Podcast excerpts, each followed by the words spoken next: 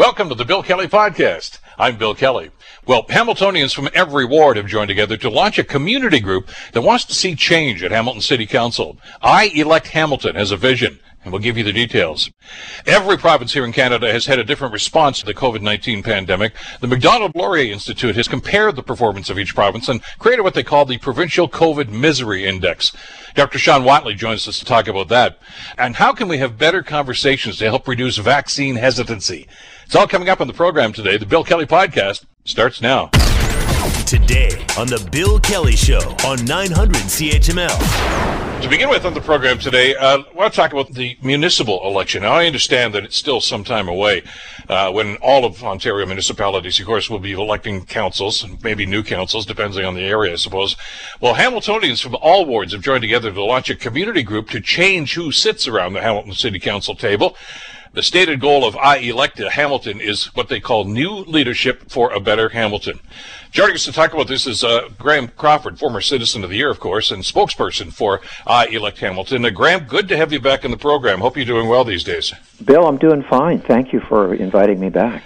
Well, uh, important issue. Uh, I, I guess in, in, there's a part of me that's not too surprised at this because there have been an, an awful lot of people that, in, in this community over the last number of years, Graham, yourself included, that have had some, some concerns about uh, the way we're being governed at the local level. And uh, is, is, I'm assuming that's part of the uh, the rationale for, the, for this group to form in the first place.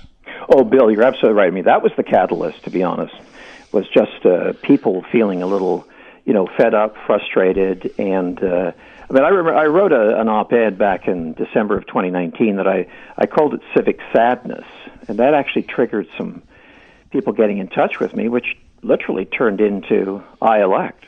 Uh, we first met in January of twenty twenty, second meeting uh, February, and then COVID hit. And so we literally have not met face-to-face since then. It's all been virtual since then, which isn't terrific, but hey, we we did our thing. And we've launched. We, as you know, we launched with a full-page ad in The Spectator uh, on Saturday. A website is up, and uh, we're active. I'm surprised because so many other things that were impacted by COVID especially uh, tended to just kind of peter out. It seems as if this has actually gained momentum over the last number of months. Oh, you know, it's, it's funny because because you can't hold a public meeting. They're literally, you know, they're not allowed. So we couldn't call a public meeting, and, you know, because I, I believe without any difficulty we could have filled, uh, you know, easily two, three, four hundred people at a theater or convention center or wherever. But we, of course, couldn't do any of that. So all of this has been done sort of privately. The group, though, is about fifty people. In fact, it is it is fifty people um, who have stayed in touch virtually, uh, emails, Zoom meetings, phone calls, you know, the stuff we have to do. Uh, to to be safe, and uh, that group has put all of this stuff together. Communications people, uh, uh, photographers, uh, uh, branding specialists, uh, uh, you know, community outreach people, researchers, lawyers. That's those are the people who are part of this this fifty person uh, catalyst group. Remember, Bill, because you can't have a public meeting, so how do you grow? Mm-hmm. So now. Bill, I will tell you, because I've seen every one of the inquiries via our website, uh, which is i elect hamilton dot c a. That, that's over a long weekend, and we ha- now have hundreds, and I'm not overstating this, Bill, hundreds of volunteers who've come forward over the long weekend, and a beautiful long weekend at that, I might add. Weather-wise, yeah. You know. Let's talk about the name itself, uh, which, uh, you know, I think pretty much goes right to the source of uh, the reason for what you're doing here. But uh, for those who haven't seen the webpage yet, iElect is actually an acronym, isn't it? It is an acronym, because we did some research um, in terms of what sort of priorities might uh, mun- municip- municipalities have in common. The kinds of things that everybody sort of focuses on, asks questions about, uh, puts money into in terms of tax dollars. And there is research. There's national research on this, municipalities across the country, not to mention our own city managers' uh, strategic priorities, as well as Our Future Hamilton, which is a program, uh, a citizen engagement uh, initiative by the city of Hamilton. Anyway, we looked at all of that stuff. We were looking for something that would be memorable, but then we hit on something that would not just be memorable, it actually would be instructive. So iElect the wor- is, a, is one word, but there are six priorities in it. Uh, it's infrastructure, economy, leadership, environment, community, transportation. So that the first letter of each of those priorities spells iElect. And our goal, Bill, is to is to use that in part as a framework for for voters uh, across the city, no matter where you live, uh, to ask questions of any candidate, whether that's an incumbent or somebody you've never met before. But uh, when that election uh, starts, I mean, they, candidates can register, as you know, May second of next year, so it's a year away. Um, but this will help, I think, we believe, uh, voters think about the kinds of questions they may want to ask about. And certainly we're going to be providing information on our website uh, about those things. We also would like to believe that by doing all of that, because, you know, we've just started and there's a, we have tons of Uh, of elements and strategies and plans that we will be implementing over the next, uh, you know, year and a bit, obviously, um, that uh, will, I hope, get more more people to vote, which is not a bad thing. As you know, our municipal turnout is, is not good. It's way too well. It's, it's the lowest of the three levels of government, uh, federal and provincial. Yeah. Both outdraw this, and uh, the irony there, the, actually the tragedy, in my opinion, uh, is that it's probably the level of government that has the most impact on people's lives uh, in, in the community. It's you know, it's where the garbage gets picked up. It's whether they're going to clear the snow off the sidewalks or the, the streets or whatever. And it's everything to do with what, what, how we live as a community. Yet we just don't seem to be engaged when municipal elections roll around. I, I, I know there's a, there's a, it's it's wild because it, at election time they, they, there seems to be apathy, but every day between elections there's frustration and hostility and, and support and happiness as well. Um, but you know, putting your your ex uh, on a page is where it counts because that drives who sits around the table and who manages all of the taxes that everybody complains about paying. That's when you get to cast a vote for the person who's going to spend all of that money. Uh, and we're talking, you know, the, the city of Hamilton's budget is like, you know, one and a half billion dollars a year. It's, we're not, this isn't chump change. This is a big corporation. I'm going to look at the six categories here. Uh, just, you know, infrastructure, economy, leadership, environment, community, and transportation. Uh, You've been around, Graham, and you've seen more than one or two municipal elections in your time, as I have. Are you calling uh, these me awards, old, the, no, no, no, experienced. Oh, thank Not you, old, thank but experienced. You. Uh, these words get bandied around just about every election, and the candidates' debates and everything else. What happens for, from the time they have those meetings until they actually get around the co- the, the horseshoe there at Hamilton City Hall?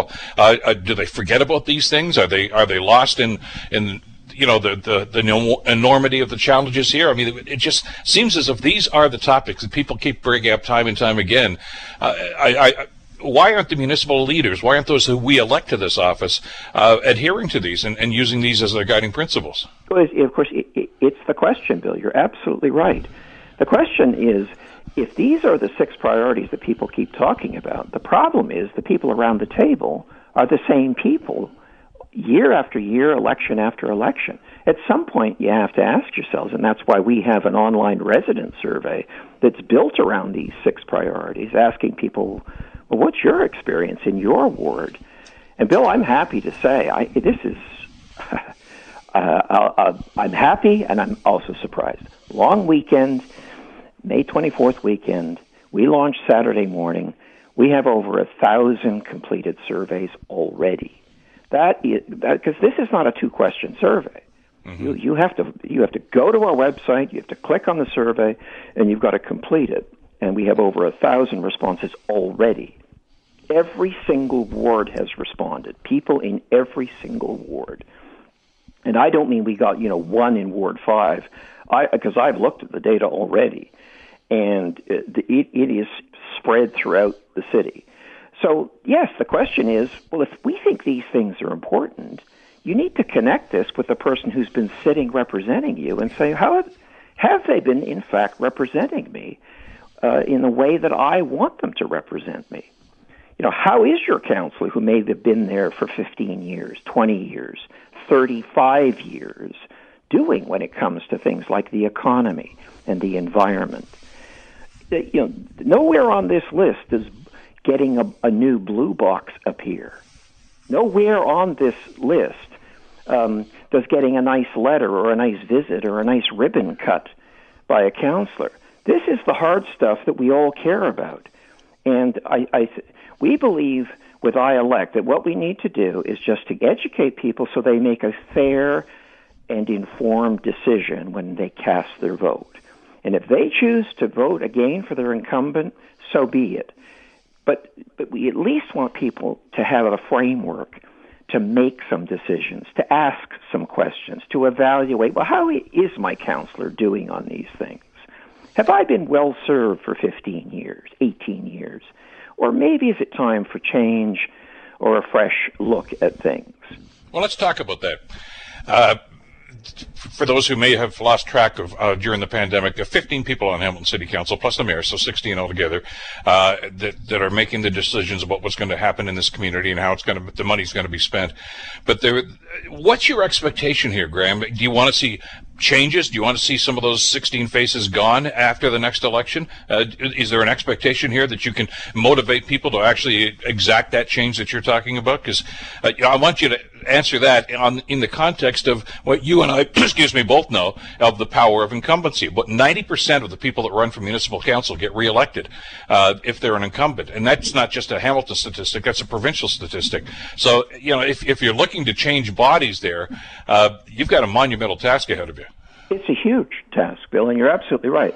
Incumbency, you know, has its privileges, as it were. Uh, and, you know, we're going to be seeing those incumbents uh, spending money, our money, uh, on things to make us feel better in our wards. They'll be spending our money on uh, uh, thank you ads that will appear in newspapers, uh, you know, uh, neighborhood newsletters with their photos, and we'll pay for all of that. So if you're if you're somebody who wants to run against an incumbent, uh, the odds are stacked against you. On the other hand, if that's a role iElect Hamilton can play via our website, which, as I mentioned, is i elect hamilton dot c a, it, it, the, the thing is, maybe change is possible. Certainly we believe as a group, and a growing group at that, and Bill, I'm telling you, the comments that people attached when they sent us their emails and, and, and volunteered, because we now literally have, you know, hundreds of volunteers, uh, it, it's heartwarming because they say it's time. It, we need change. We need fresh thinking, better leadership. Will it happen, Bill? Of course, only, we'll only know uh, on October twenty-fifth, twenty twenty-two, the day after we all put our X's, and I hope hopefully a lot more of us are putting X's on ballots. That's when we'll know for sure have we made any difference. But we are in this for the long haul. Um, we are raising money. Bill, we raised thousands, and I mean many thousands of dollars over the long weekend. We're, I mean, that's right out of the gate. Um, there's an appetite for this. Will it be a, will, will it meet, lead to significant change around the council table? Of course we hope so. That is our goal.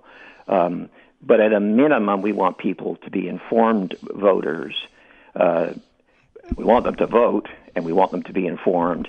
And ideally, they will assess that it's time for change and new leadership. Bill, all we have to do is to look at what's happening with things like Sewergate and the Red Hill, cover-ups, where this council, these people, these incumbents, kept secrets from people.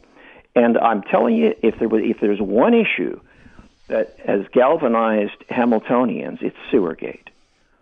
To, to, to, to, to think that our council knew that was happening and they kept it from us until there, there was literally a, a whistleblower and the SPAC revealed the story. People are still still very angry about that. No, I know. I hear, I hear that as well. I'm sure you do. Listen, are you going to be endorsing candidates? No, we will absolutely not be endorsing uh, candidates. There is no slate, despite what some uh, pundits would like uh, people to believe. No slate, uh, no endorsations, no party affiliation, and any money, every penny that we raise will go to this campaign, not to a single candidate. We will not be funding any candidates either.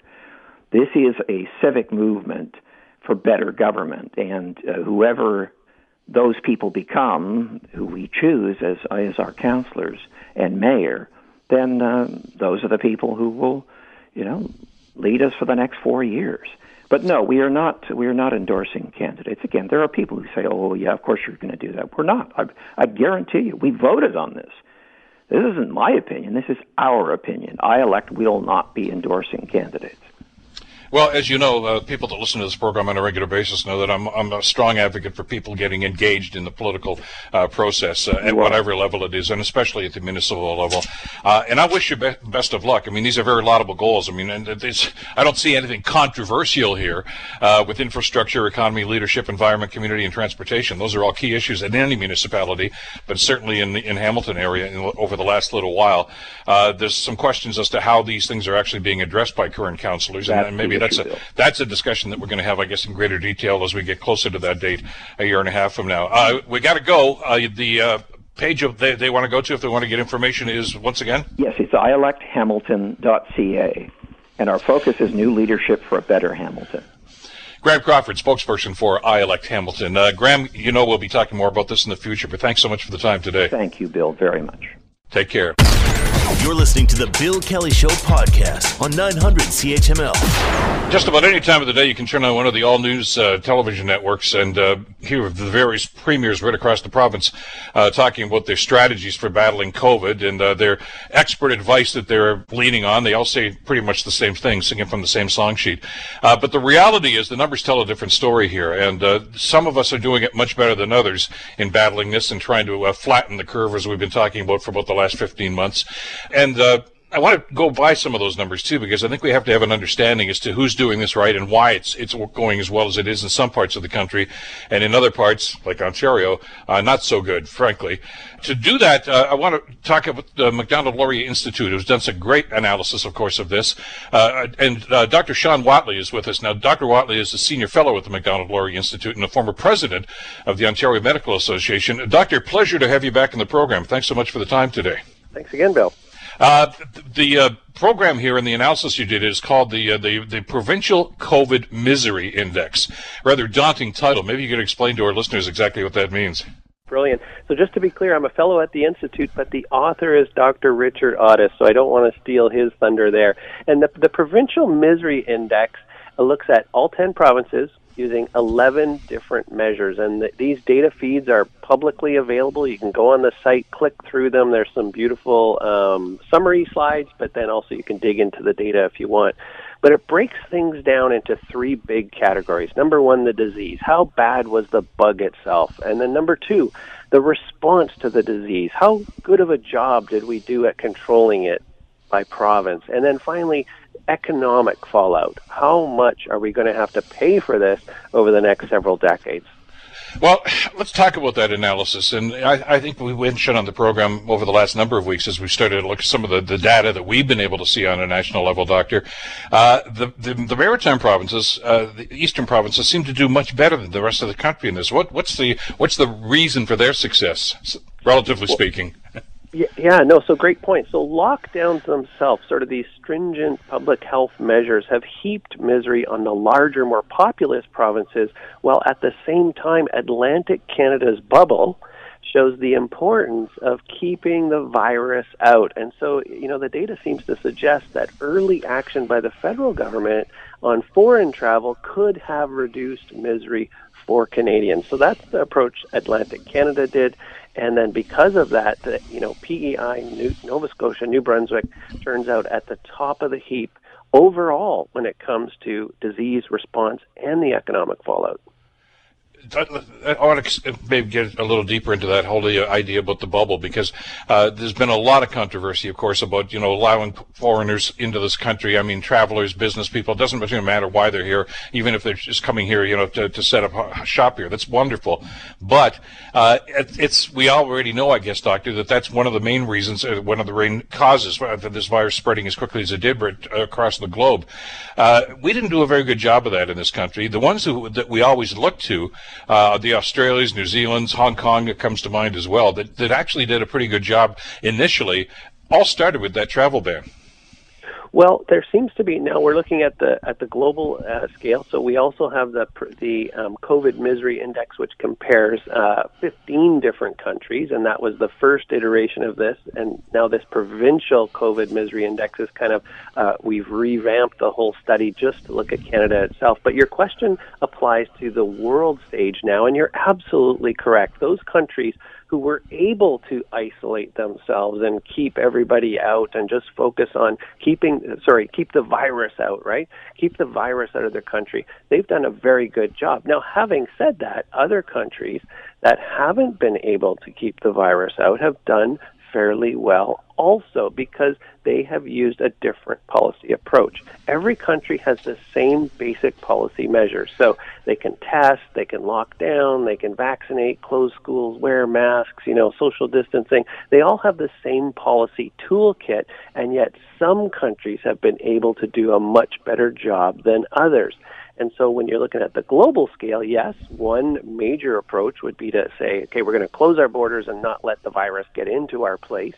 However, if you look at uh, South Korea or Taiwan, they took a, a, a massive testing approach and, you know, uh, uh, hand sanitizing like crazy and wearing masks and yet trying to keep society open. So they they kept the virus out, but in a slightly different way by by by really trying to control anything that could get in. Whereas New Zealand, Australia, they just locked down the borders and kept the virus out that way.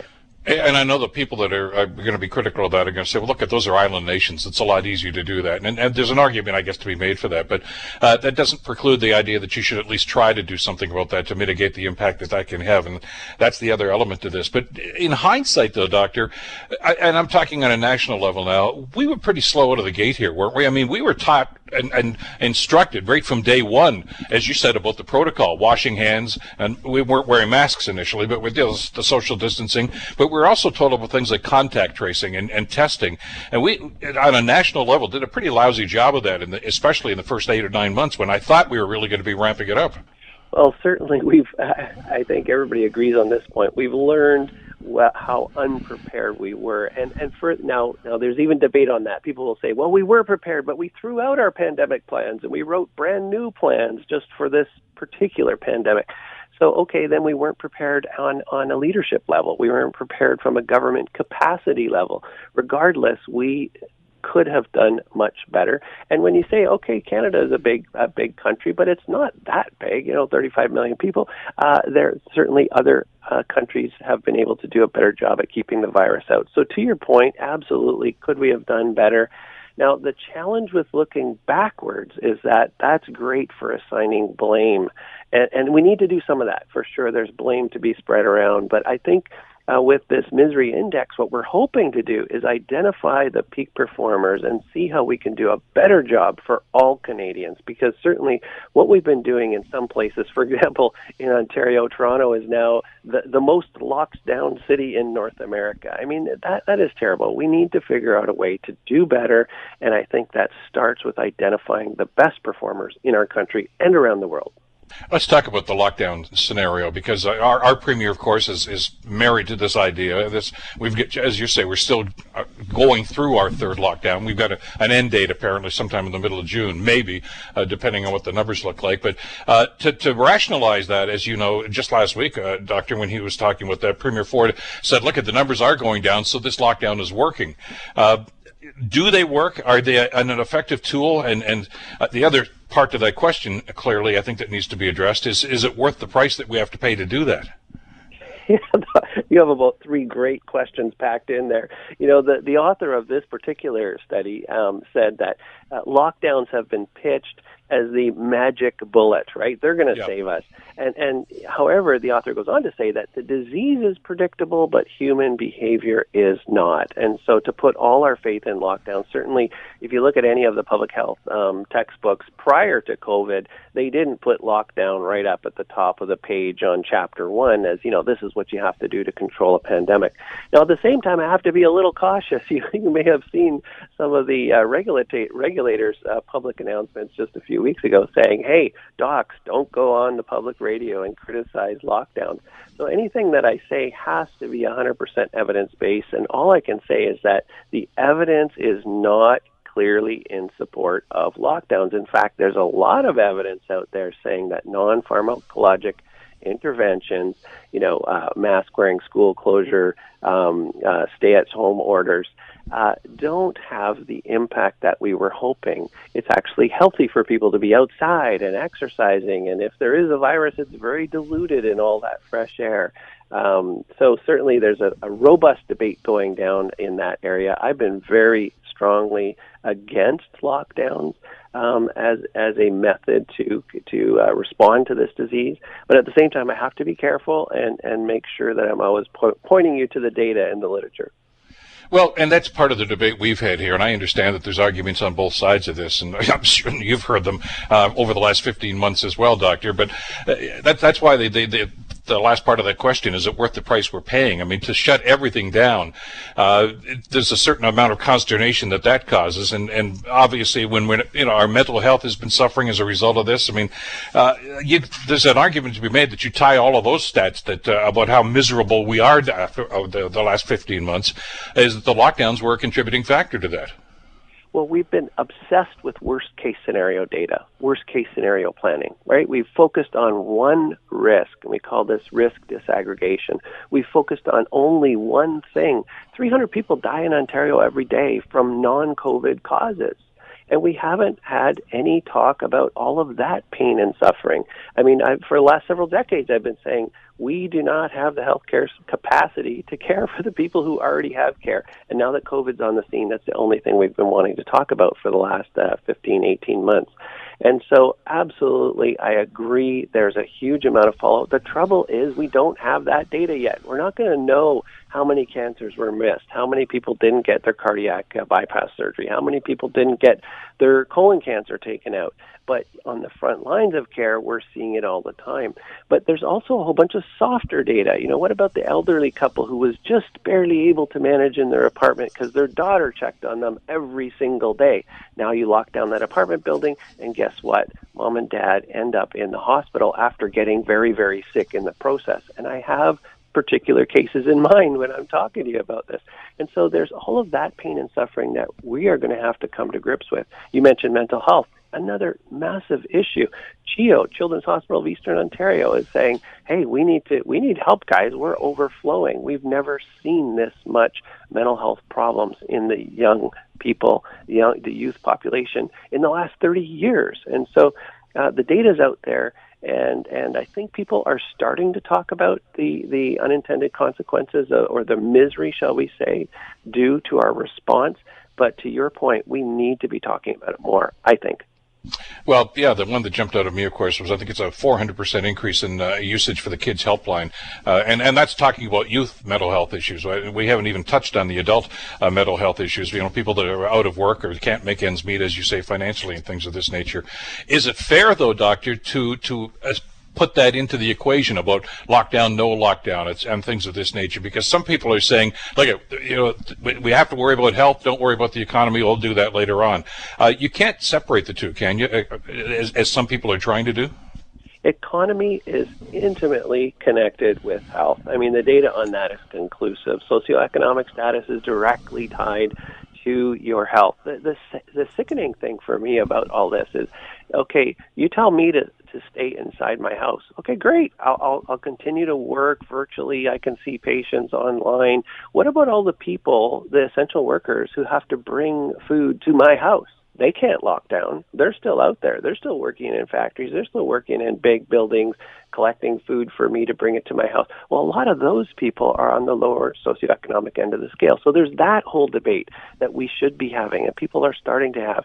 But on top of that, we are dreaming if we think that we can impact our economy the way we have and not feel the pain for, of that for the next twenty years. So, for example, when you look at our change in debt and change in borrowing, again, on the global scale, you look at the at the U K, they had a twenty-seven point two percent increase in their debt. Sorry, Canada had a 22, twenty-seven point two percent increase in our debt levels. U K increased by three point nine percent. So almost a ten times difference there. When you look at our borrowing difference, we increased our borrowing by forty-one point one percent, whereas the U K only ten percent. So we've been borrowing, we've been going into debt, we've been shackling our economy, and we think we're going to get away with this. And certainly that has me worried. Uh, Because it's intimately tied with health. You can't have people suffering economically and healthy at the same time. We need to protect both of those issues. Going forward, let, let's assume that uh, instead of the worst-case scenarios uh, that, that we've been hearing from in the last little while, things start to roll along. The vaccination program seems to be at, at a pretty decent pace right now. I don't know if we're going to get the eighty-five or ninety percent we're going to need for herd immunity, but we, we're going to strive for it anyway. And we're going to start reopening things. Uh, maybe by the fall we're going to see some of these stuff. What, what's going to happen going forward? Are, are, is mask wearing going to be part of the, our lifestyle for the, the foreseeable future? Are there other things that we're going to have to do just to maintain some sense of Of, of well-being, because, as you say, uh, just because the numbers will go down doesn't necessarily mean the virus is gone? So, so again, you've got about three fantastic questions in there. Number one, I think COVID is going to be seasonal, and we've seen this with other pandemics where you get a peak and then it comes down, and then everybody um, takes credit for, for the peak, you know, for the for the decline in cases, yeah. when actually that decline in cases may very well have been seasonal, or at least seasonality may have had a big impact on it. So that's one thing. I do have uh, high hopes for the summer. I think we're gonna we're gonna all cheer and say, "Hey, COVID's behind us." However, a lot of people are saying, "Wait, wait a second, wait a second. This virus is now endemic. It's everywhere, and there's a very good chance that we're going to be seeing it in the fall, much like we see influenza every year." So there's that aspect of it. The second uh, uh, comment, though, you, you bring up is vaccination. I think we've been, uh, I mean. We really are. We are allowed to use the word miraculous with this vaccine. I mean, no one thought we were going to get a vaccine this fast, and certainly the uh, M R A vaccines. I know there's debate about them, but they are exceptionally effective, like over ninety-five percent effective. So vaccinate our vulnerable population, especially the elderly. Um, isolate them if we can until we get them uh, vaccinated. All of that, I think, has been fantastic, and and I think we have the, we're on the right path there. The third piece, though, in this, and, and you're asking a bigger question, I think, deals with government capacity. Do we have the institutional capacity to really protect Canadians when it comes to an external threat such as a viral pandemic? And uh, many of us have been writing about this for the last few decades, that certainly in the healthcare uh, piece, I don't think, I'm not, I am certain we were not set up to be able to respond to even a small increase in demand. We were closing hospitals every winter, or rather shutting down operating rooms, for example, because we were overwhelmed with influenza. COVID offered just a slight bump in the cases, and we were crushed.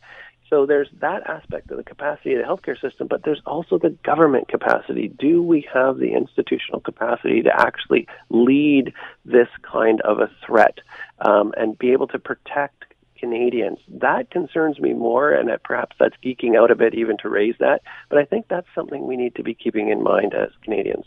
Absolutely, and it frightens me as well because, let's face it, politicians, and I guess for that matter, really voters, have pretty short memories. Uh, I mean, in Southern Ontario, as you remember, Doctor, I mean, we went through SARS a number of years ago, yeah. and uh, and it was devastating to a certain percentage of the population. Well, some very smart people did some analysis on that, and they did write a playbook like, hey, this is how we're going to do it if it happens again. And over time, we just forgot about it. We thought, oh, come on, that pandemic, we don't, we're not going to have one of those. And uh, you know that governments are always under pressure to keep taxes low, and they're going to look at some of the funding that they've initiated for this, and they're going to say, we don't really need that anymore. Uh, and we're going to get caught once again, because you know there will be something coming up somewhere down the road. Yep. Yeah, no, absolutely. And, and when you mentioned SARS, certainly um, South Korea and Taiwan, they were experts on this particular pandemic because they learned from SARS. They took what they learned and put it into pandemic planning, and so they applied that to this particular pandemic, whereas it seems like we took all of our pandemic plans and threw them out and said, no, let's start over. Let's let's write a whole new um, a, a new playbook. The one of the key um, ideas in pandemic planning, and this is from a gentleman in Alberta, his name skips my mind right now, but he's been big on this. He says you can't focus on one risk. You have to look at the whole system. Is your water supply in place? Do you have supply chain management protected? Do you have the hydrogrid in place? Can people get food? Can they still take care of their family members? You have to look at everything. We have not taken that approach. We've looked at one thing, coronavirus. That's it. And and we've been obsessed with it. And, and so I'm hoping that people will be able to look back at this in a year or two and say, okay, wow, you know, we, we really could have done a lot better. Let's focus on, on what we can learn from this. How can we improve things for Canadians for the next one that comes? Because pandemics are a fact of, of life. They will come every so often. They will. Uh, the uh, just Google Macdonald-Laurier Institute, because they, the report uh, in its entirety is up on the webpage there, and they can get their own uh, time to look at it in the analysis. Uh, Doctor, always a pleasure. Thank you so much for the time today. Stay well, and hopefully we'll talk again down the road. You too, Bill. Thanks again. Take care. Doctor Sean Whatley, of course, a senior fellow with the Macdonald-Laurier Institute and former president of the Ontario Medical Association. You're listening to the Bill Kelly Show podcast on nine hundred C H M L. Well, after a very frustrating start to the vaccination program uh, earlier this year, it looks like uh, the Canadian uh, program is, is starting to unfold as it should. Uh, even yesterday, Prime Minister Justin Trudeau said that over half of Canadians have now received at least one dose of the COVID vaccine. And to everyone who's now eligible to book a first dose, we're all counting on you. Make sure you get your shot when you can. If we all do our part, if we get vaccinated and continue following public health guidelines, we will have a much better summer, and we will get through this crisis once and for all. Well, that means people are going to have to roll up their sleeves, and, uh, well, it, as much as the numbers are looking pretty good right now, the, we've always been told about herd immunity and the fact that a certain percentage of the population needs to get vaccinated. And you would think, after what we've heard about COVID nineteen over the last fourteen or fifteen months, uh, and this miraculous discovery of vaccines that are actually going to be very, very effective against COVID nineteen, that people would be rushing uh, to get the vaccination and, and make sure that they're going to be protected. And many of us are, not all of us are. Vaccine hesitancy has become a problem for a variety of reasons, uh, not just here in Canada, but uh, right across North America as uh, the vaccination program starts to roll out. So how do you address this? How do we assuage people's concerns about this? Uh, well, there's an interesting uh, theory and strategy that's being developed. And to talk about this, we're so pleased to welcome to the program Professor Miles Leslie. Uh, Professor Leslie is a uh, professor with the School of Public Policy at the University of Calgary. Joins us here on the Bill Kelly Show to talk about this. Professor, thank you so much for the time. Good to have you with us today. Morning, Bill. Good to be here. Uh, great to have you here to talk about a very important subject, because I get, you know, information from listeners almost on a daily basis about vaccination hesitancy, about the concerns, and uh, there's so many different aspects to this, aren't there, Professor? I mean, people who are just dead set against vaccinations, and, and that's one element, I guess, that we need to deal with it because it is a reality. But a lot of other folks that were anticipating this have got some some trepidation right now because of some of the stories we've heard about things like AstraZeneca and others. How, how do you approach a situation like this? Well, yeah, I think you're right to call out the fact that there's there, there's there's people I think that are perhaps dead set against, or maybe we just have to have a better conversation with even them. Um, and maybe it's not so much an us and them as we just want to be able to get into it with anybody who's got concerns about this. Uh, how do we approach it? Well, I think a lot of the thinking, and it's it sort of matches back to what you started with there, in the field right now is very much about quantity. How much hesitancy does a particular person have? And that's sort of the end of the story, the beginning and the end of the story. So that person over there, they're quote-unquote dead set against it. They have an almost infinite quantity of hesitancy. And that person standing over there, well, they actually called their family doctor the day after the vaccines became available, so they have almost zero hesitancy. And somewhere in between, there's an awful lot of people, some of whom have a little bit more and a little bit more and a little bit more. And when you go from on the left-hand side, somebody who's got none at all, to the right-hand side, somebody's got a whole bunch. That's an interesting place to start, and it's certainly true, but it only gets you so far, because now you've just got some people who you sort of think, well, I guess they've got so much hesitancy that we just won't bother chatting with them. I wonder about that. I wonder if not bothering to chat's really the right way to go. And I think there's a second part of this that we want to get into, that we want to think about a little bit more closely, and that's the quality of the hesitancy. So not just the amount, the quantity that people have, but the quality. Where is it coming from? What's what's actually making the person hesitate to do this? Um, if you only think about it as a quantity number, that person's got a whole bunch, that person's got a little bit, you end up thinking, well, we'll just give up on the whole bunch, and it must all be kind of the same. But what if it isn't the same? What if the qualities, the origins of the hesitancy are quite different? One person's afraid of needles, and the other person thinks that their religion says it's a bad idea. That's quite a different starting point to say, I'm not really going to roll up my sleeve, right? Mm-hmm. The concern here, though, as as you say, there's so many different variations on this, uh, but we don't know, I guess, initially uh, whether or not this is based on misinformation or, or just a certain concern about, as we say, with you know AstraZeneca and blood clotting and things of this nature. Uh, you, you can go onto just about any social media site or you know, and, and on the internet for that matter, and you're going to see somebody's theory. You know, I mean, you know, it, it could be somebody. Well, I'm sure you've seen this one, Professor. Somebody actually thinks that this is all Bill Gates' idea. This is a major scam now to try to, you know, put little chips into all of us so he can control the world. And uh, I mean, that's out there, and some people actually are buying into that sort the of thing. Man can't stay on top of his marriage. I don't know if he's going to be able yeah, to well, control the whole world. But okay. uh, well, apparently he, he he's multitasking, according to what they're saying. but, but but then you've got other people that are simply saying, and I'm sure you've heard this one as well, that some women I know, that especially uh, in the, you know, the younger demographic, are saying, well, it, it can affect pregnancy, your ability to get pregnant. We want to start a family. Those are conversations we need to have. You can't just dismiss those people, can you?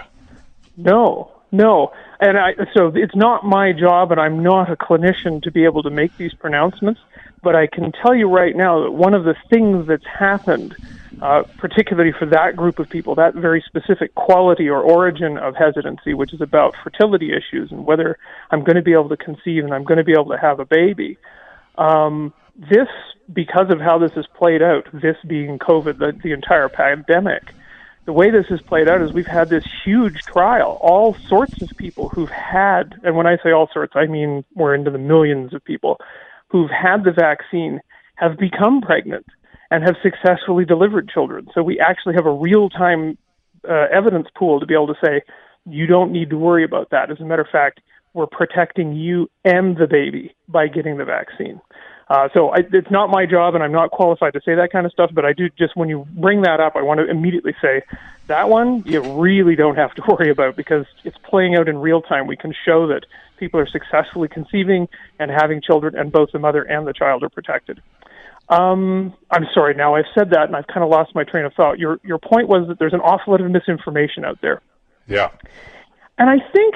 Uh, When we say something like misinformation, what we're assuming is that the information that we have is better than the information that they have. It's an us and them kind of thing. They are misinformed, we are properly informed. And in many cases, that may be true. But when it comes down to something like somebody's going to stick something in my body and I don't really understand where it comes from or what it does, that whole idea that there's pure, hard facts out there and that they're going to dissuade or persuade somebody from doing something kind of falls apart. And so that, that idea that their information is bad and our information is good gets really, really sticky really quickly. And we, we do ourselves and the conversations that we would have with people a disservice if we think that we're going to be able to throw facts at them. Hey, I don't know what I just did, actually, probably a bit of a mistake for anybody who's listening and worried about, about fertility issues. But hey, you know, you're, you you just don't understand. You're just not smart enough to get this, which is kind of the implication. Maybe somebody wouldn't say it that way, but it's kind of the implication, right? Beyond that is this is a really big concern for this person. This this is their reality. This is where they're coming from. They think, and I, I go back to my various examples, but that they might not be able to have a kid, and being able to have a kid is a really important thing for them. They think that their religion is against this, and their religion is a really important thing for them. They, so we could dismiss that and be um, sort of superior and say that our information is better than their misinformation, or we can meet them halfway, which is actually much tougher than it sounds. So it's, I sound like a motivational speaker with just meet them halfway. it's, it's way better than that, right? It's much harder than that because you have to be able to go, oh, so you think this thing that I think is unimportant is important, and I have to meet you over there where you think it's important. That's a big, that's a big ask in a conversation, especially yeah. the way we have our conversations these days, right? The way we have our conversations, particularly our political ones, is very much about screaming and shouting and getting up in one another's face and proving the other guy wrong and all this kind of stuff. But this conversation involves going, oh, So having a kid's really important to you, or your your faith in being able to go to worship on, on whatever day of the week that happens is really important to you. It's not to me, but I I can meet you over there, and we can talk about how actually it's not against your religion, and wouldn't this be a way to be able to go back to church? Or, no, no, it's it's not going to stop you having a kid. I understand that that's really important for you. Can I help you understand how it's actually going to help you and the kid? Those, it's a, it sounds like, oh yeah, well, fair enough, just do that. But it's pretty hard because people get into this shouting and screaming sort of mode of talking to one another, and it's, it's, you got to get past that. Well, that's because so many conversations, for instance, on social media, Twitter, and things of this nature, are, as you say, uh, so polarizing. You know, it's it's black and white. You know, you're wrong and I'm right, and that that seems to be the attitude. But you talked about this in the essay that was uh, published in The Conversation, uh, Professor, about uh, what you've just been explaining and I guess describing to us, something called motivational interviewing, uh, which you figure could be an effective tool. Let's talk a little bit about that and how effective it can be. We are uh, a fortunate country in so many ways. And one of our great fortunes is that we have a world leader in the application of motivational interviewing, which sounds like, again, I'm, a, I'm some sort of motivational speaker, um, the application of motivational interviewing to vaccine hesitancy conversations. This is Doctor Arnaud Gagnon in Sherbrooke, Quebec, um, and he has for more than a decade been working on applying the principles of motivational interviewing, which comes from a different field, um, to these very difficult conversations with people. Uh, he particularly works in the area of neonatology. So these are brand new babies that have come into the world, and their parents are wondering, am I going to get the full panel of shots for this kid, or am I just going to wait? And um, the bottom line, the take-home for, for motivational interviewing is, again, it's a little bit like that last rant I just threw at you. It sounds pretty simple on the outside, but doing it's the hard trick. Um It's simple in that you have to find the thing that is positively motivating the person you're talking with. Uh, the, the person who is hesitant about or doesn't have a lot of confidence in the vaccine must have something in their life that they're looking forward to, as opposed to something in their life that they're trying to avoid. And that thing that they're trying to avoid is quite clearly the vaccine or uh, a, a consequence of taking the vaccine. If you can shift the conversation away from the thing that's bad towards the thing that's wanted, desired, and good, then you've got a real motivation, a positive motivation, as opposed to a negative, wow, I just want to avoid that bad thing from happening. Yeah, but let's talk about the positive thing that you do want to happen. happen. And that's where I would go back to my example about somebody who is has religious objections, potentially, to, to a vaccine, and being able to say, okay, well, I hear that your faith is very important to you, and it sounds like this last fourteen or fifteen months has been really hard on you because you haven't been able to worship with the other people in your community. Let's then take, so now we found a positive motivation, which is a place that I want to go and a thing that I want to do. Let's take um, the vaccine and show you how the vaccine can get you to that positive thing, because it can. Uh, and it's it will help you have that better thing that you want in life. That's, in a nutshell, how motivational interviewing as a as a technique uh, works. I guess you could stand on the outside and say, well, you're just trying to find something that they like and, and sell it to them. But you're not selling it to them, because you're not trying to, you're, you're not doing something that they have to pay money for or anything like that. You're finding the thing that they want and saying, but the vaccine can get you there. The concern, I guess, is it's almost against human nature to actually continue that way with motivational interviewing, because I, I think we, these days especially, I think perhaps I have a propensity to simply say if somebody comes up with a, a, a view that's contrary to, to the way I feel, uh, the first in, uh, impact here is, okay, I want to inundate them with my facts, try to convince them. Uh, and basically, you're, you're right, the attitude that, you know, if it's subliminal or not, is I'm right and you're wrong. Uh, right off the bat, you're going to have, you know, somebody who's going to get their defenses up, and there's not going to be much of a conversation, is there? That that's the big hassle of our day. A lot of moaning and groaning about how oh attention spans have been snapped and everybody's just liking and swiping right or left on their phones and whatever else. But one of the other things that happened was that our conversation went to exactly what you just described. This like I got I got my, my five seconds. It's no longer fifteen minutes of fame. It's my five seconds on the stage, and I got to get out my best points and I got to win this thing, as opposed to I'd like to figure out where the other person is coming from. this is this is just another person, another citizen, another Canadian who's standing in front of me, and I'd like to be able to chat with them and find out where they're coming from on this. I don't have to win or lose this. And I have to admit that when I first started in on the project that we're working on, I had a lot of that same sense that you did, Bill, that what we needed to do uh, here in Alberta, our family doctors are not, uh, they've just begun in the last, I think, ten days, uh, actually administering the vaccines. But when it was first rolled out, there were none of the family doctors were doing it. And I was really, really unhappy about this. I was like, this is so important. The family doctors are the ones who can have these conversations and do them well. And there should be no pause, no opportunity for the person to, to leave and think about it anymore. It should just go straight into their arm. And that kind of salesman thinking is linked to that idea that I've got to win and then I got to close the sale. I got to get this person to do this right away. I brought that attitude to my first conversation with uh, Doctor Gagnon, and he nodded and listened, as a good motivational interviewer does, and he said, um, you're not understanding how this works. When I tell my parents, each parent that comes in and has had a brand new baby, that they can choose, they can choose. I am not telling them to do anything. I am not taking their authority and autonomy away from them. I tell them very specifically they will still be good parents whatever decision they make, because this is a fellow citizen. This is somebody else who has the right to determine their own future. It's not somebody who needs to be taken down with a bunch of facts and reinformed with our facts. And that change, that's a really, that's a, that's a, a tough one to pull off, and it's a really big attitude difference in how you go into a conversation. Well, absolutely it is, and uh, it's it's. I can see it's effective, because basically what you're doing is, is you're, you're taking the conflict out of the conversation, uh, and and uh, I, I was intrigued by, as you just mentioned with that element of it, uh, Professor, that uh, your your end game here is not necessarily to convince the other person of your point of view; it's to understand their point of view. That's it. That's it exactly, and that.